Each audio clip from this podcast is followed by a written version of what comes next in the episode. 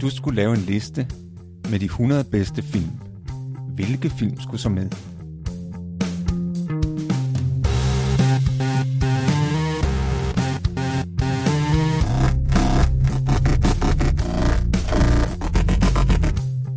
Hej, jeg hedder Morten. Og jeg hedder Thomas. Lyt med, når vi taler om vores liste med de 100 bedste film.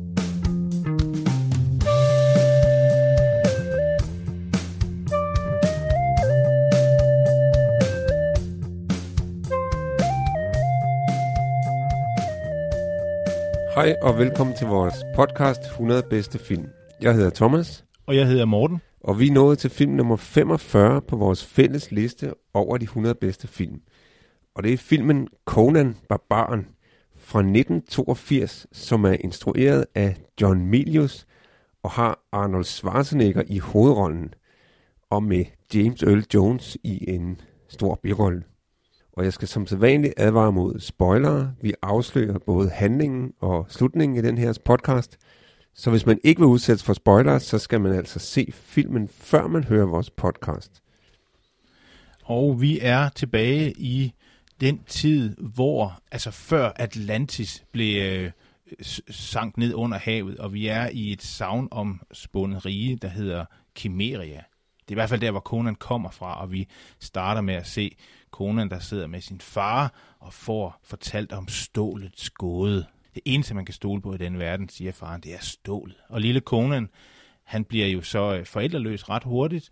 Den her øh, Tulsa Doom kommer med sine rytter og udraderer hele stammen, og konen bliver taget som slave, og øh, man ser ham vokse op og blive stor, muskuløs og bliver øh, gladiator og bliver uddannet sværkæmper og også øh, lidt lært, Jeg ved ikke hvor meget visdom, der falder på ham, eller om det bare rasler af. Og til sidst får han sin frihed, og så møder han jo så den her gud Grom, der bor nede under jorden, og han finder et svær, og så tager han sig ud for at, ja, i første omgang for ligesom at, at se lidt på verden, og han allierer sig med, øh, med sin, øh, en, en, en ven, han møder, som er sådan en, en, en tyv, der hedder øh, Subutai.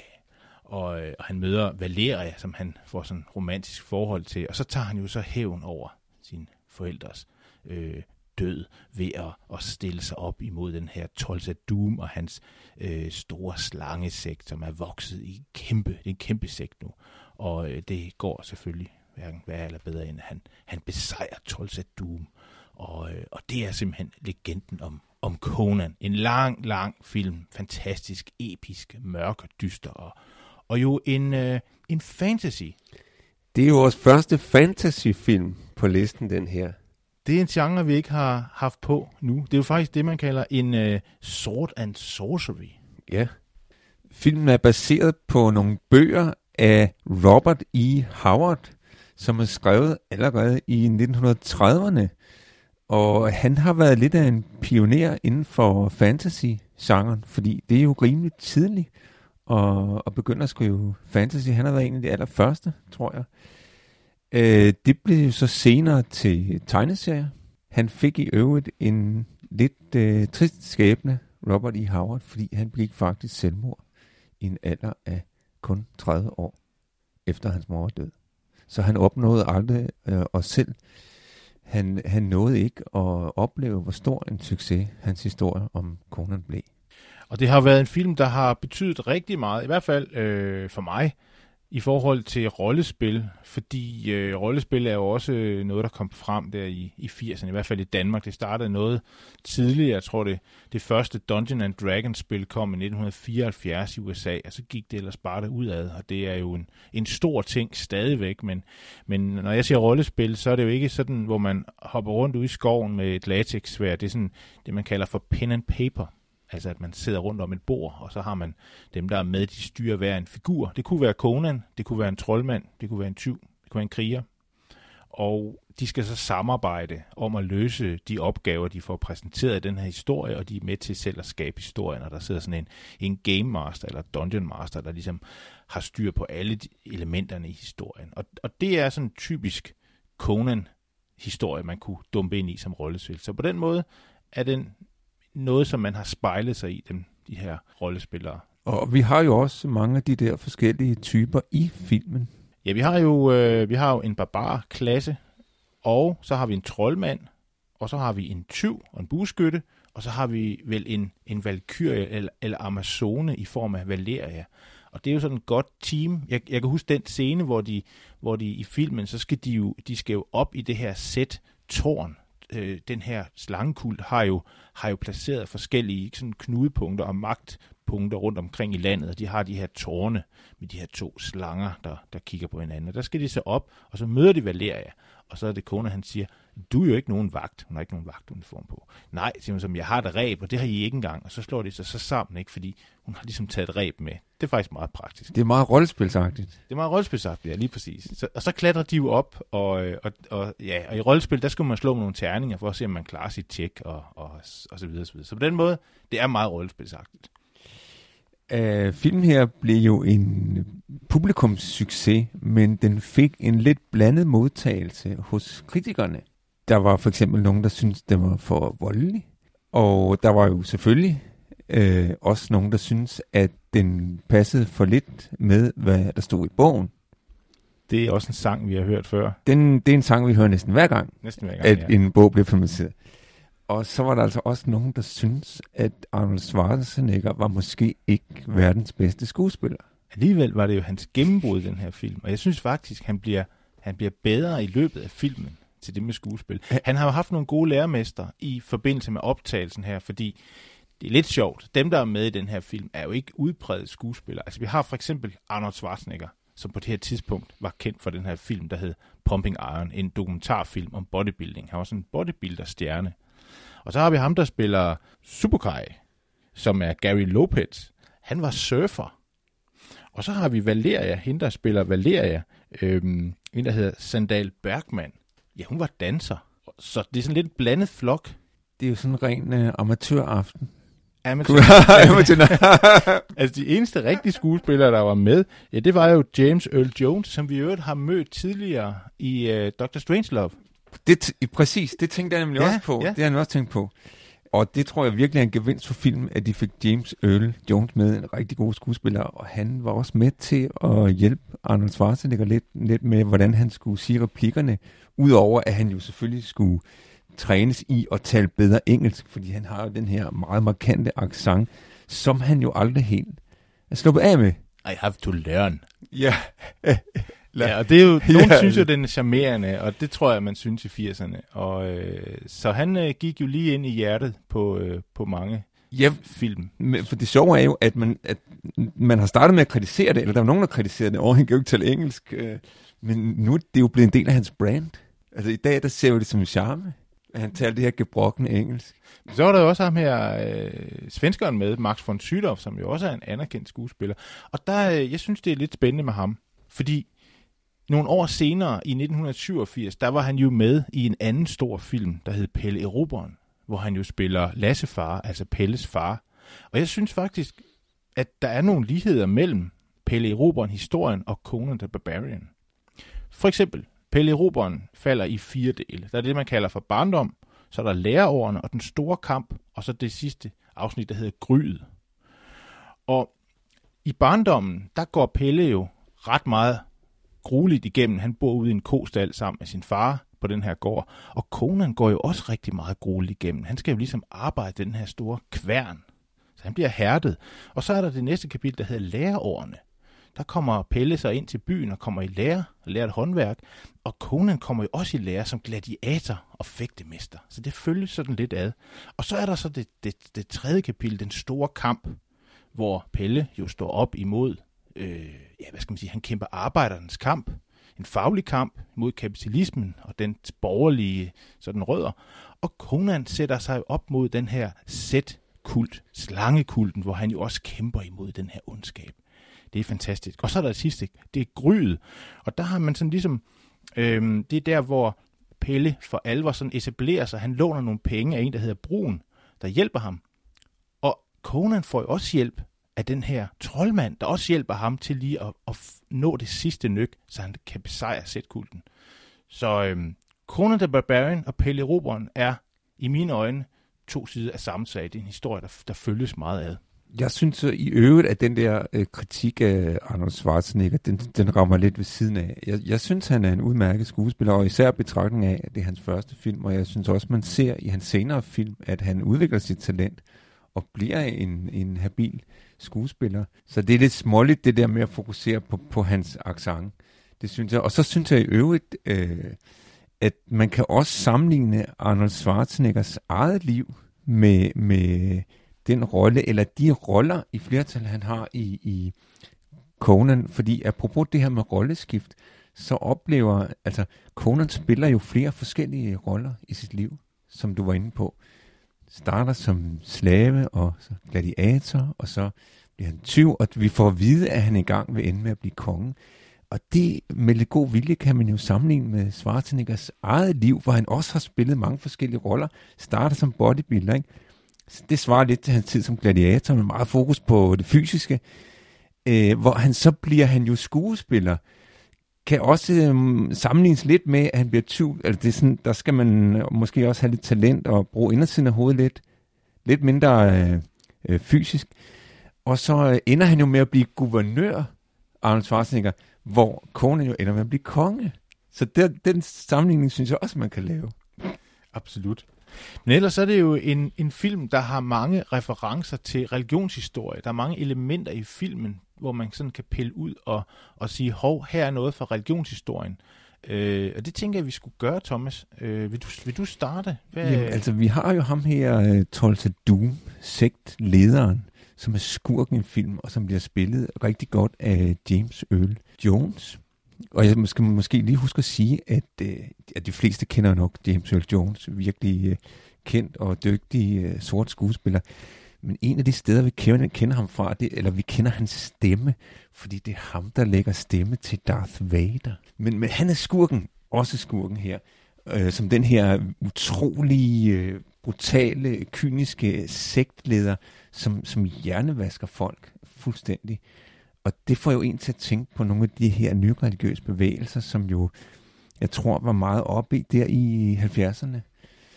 Øh, og som, øh, ja, som hjernevaskede folk, mere eller mindre. For eksempel øh, ham der Charles, hvad hed han, Charles Manson, som hvis disciple øh, myrdede folk. Ham har vi jo snakket om før, jo. Ja. I forhold til, øh, til den film, øh, Rosemary's Baby, hvor han jo, øh, hvor han jo øh, senere slog, øh, eller var det sam, nogenlunde samtidig, hvor han, hvor han øh, fik nogle af sine kultmedlemmer til at myrde øh, Polanskis øh, kone, gravide kone. kone. Ja. Uha, ja. Uha.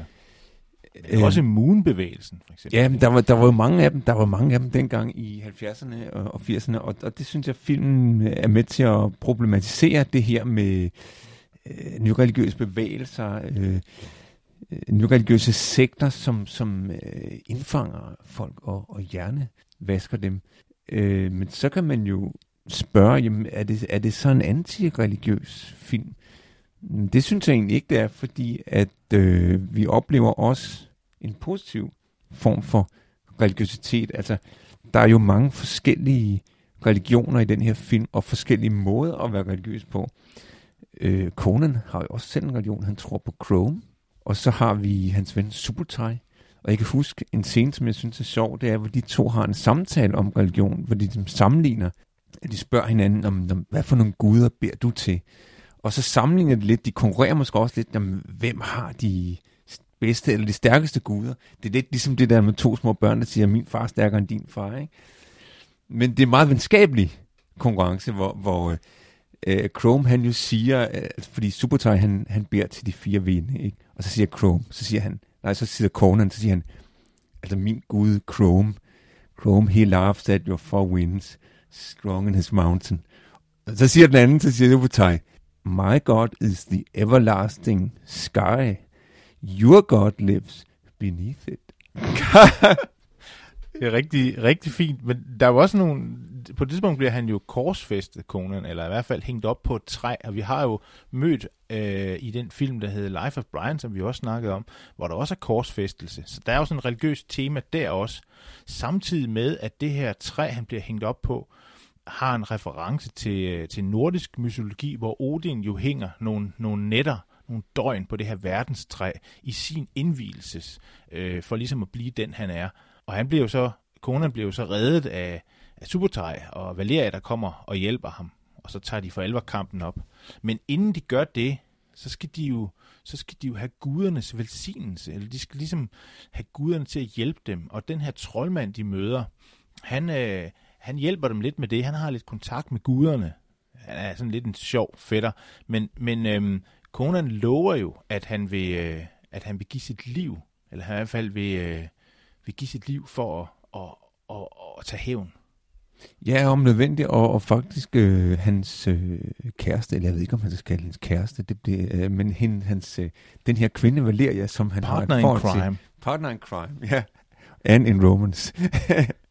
øh, hun, hun lover faktisk også, at hun vil ofre sig, hvis det bliver nødvendigt, for at redde Conan, fordi han Ja, er jo det- i det- livsfare ja. efter at have været Ja. kors, kommet ned fra korset. Jamen, det er mig, der mixer det lidt op. Det er jo det, der sker. Det, han er jo helt hun, svækket. hun, hun lover, Ja. at hun vil ofre sig. Øh, så Conan kan leve og få Ja, ja. og det, jeg synes jo, det er en meget smuk øh, love story, der er mellem Conan og hende her. Øh, og en dejlig, øh, sådan umoderne øh, love story, synes jeg. Fordi at det er jo to stærke, uafhængige individer, der indleder et forhold, ikke? Men, men det er jo ikke noget med, at de sådan ejer hinanden, eller skal kontrollere hinanden. De har på et tidspunkt en diskussion om, at, at da de har fundet sammen, så, så siger hun til konen, kan du ikke bare droppe det der med at tage hævn, fordi nu, nu har vi jo hinanden, vi er lykkelige sammen. Kan du ikke bare blive her sammen med mig? Men det kan han altså ikke. Han vil tage hævn, men, men, men det accepterer hun så, og så ender det med, at hun går med på hans hævntogt. Og så er det jo så, at hun, hun lover, at hun vil ofre sig om nødvendigt for at redde konen. Og det ender jo med, at hun dør, så man kan sige, at hendes offer bliver, øh, eller det bliver en realitet, at hun kommer til at ofre sig. Og så har vi den her meget smukke scene, synes jeg, hvor de skal, de skal jo brænde hendes lig, og det vil konen gøre på toppen af den her bakke, hvor der ligesom er et alter. Og hvad troldmanden siger, han siger, no fire will burn up there, no fire at all. Fordi det er jo ligesom et helligt sted, og det vil guderne ikke acceptere. Men det ved den altså godt, for da konen han sætter ild på, så brænder det lystigt. Og det er jo lidt ligesom, det kan man jo tolke på den måde, jamen hendes offer er blevet modtaget af guderne, og hun ender jo med selv at blive en slags gud, ser vi senere. Ja, altså, der er jo et kærlighedsforhold her i, og, øh, og der, der er meget religionshistorie, og der er meget magi i den her film også. Det er som om, øh, at magien har sådan en meget naturlig plads i filmen.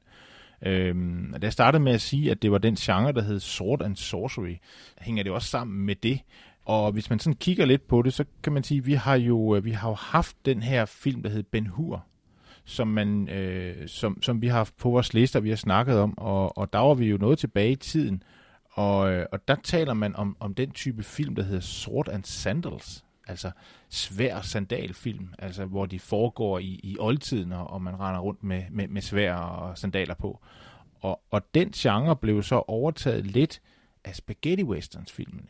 Og det hænger lidt sammen med, at de film typisk var, var optaget øh, med masser af statister, og, øh, og, og måske øh, sådan ude i, hvor der var sådan et, et, et ørkenområde, eller, eller øh, et landskab, som, som filmens kulisse, og spaghetti westerns er jo, øh, nu har vi også haft en del spaghetti westerns her i, øh, i det gule værelse på vores liste, og de er jo typisk optaget i Italien eller i Spanien, og det er, det er Conan-filmen også.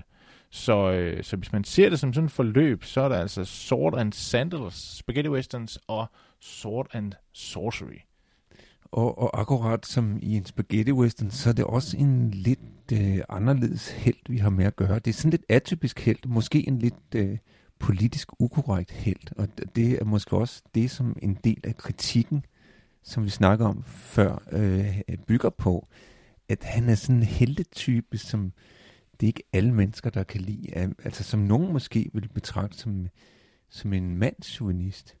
Altså, nogen, har jo, nogen har jo sagt, at han er, han er sådan et, et Nietzsches overmenneske, og sådan en halvfascistoid øh, heltetype, øh, maskulin og, og, og mandsjuvenist. Og øh, ja, der er nærmest ikke det, som, som der ikke er blevet skudt ham i øh, sandalerne.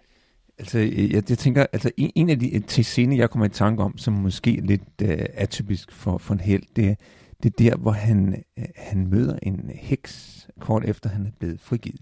Og øh, han skal jo have nogle oplysninger angående den her slangekult, hvor han kan finde den, så han kan hævne sig. Og det spørger han så heksen om. Og det kan hun muligvis også godt give ham, de oplysninger, men som hun siger, The Surprise barbarian. Og prisen, det er så, at han skal have sex med Hvilket han indvilliger i. Og det er jo sådan lidt, jo en lidt sådan komisk scene, der, der udvikler sig med, at mens de ligger og har sex, så, så, så skifter hun til, at hun bliver en dæmon.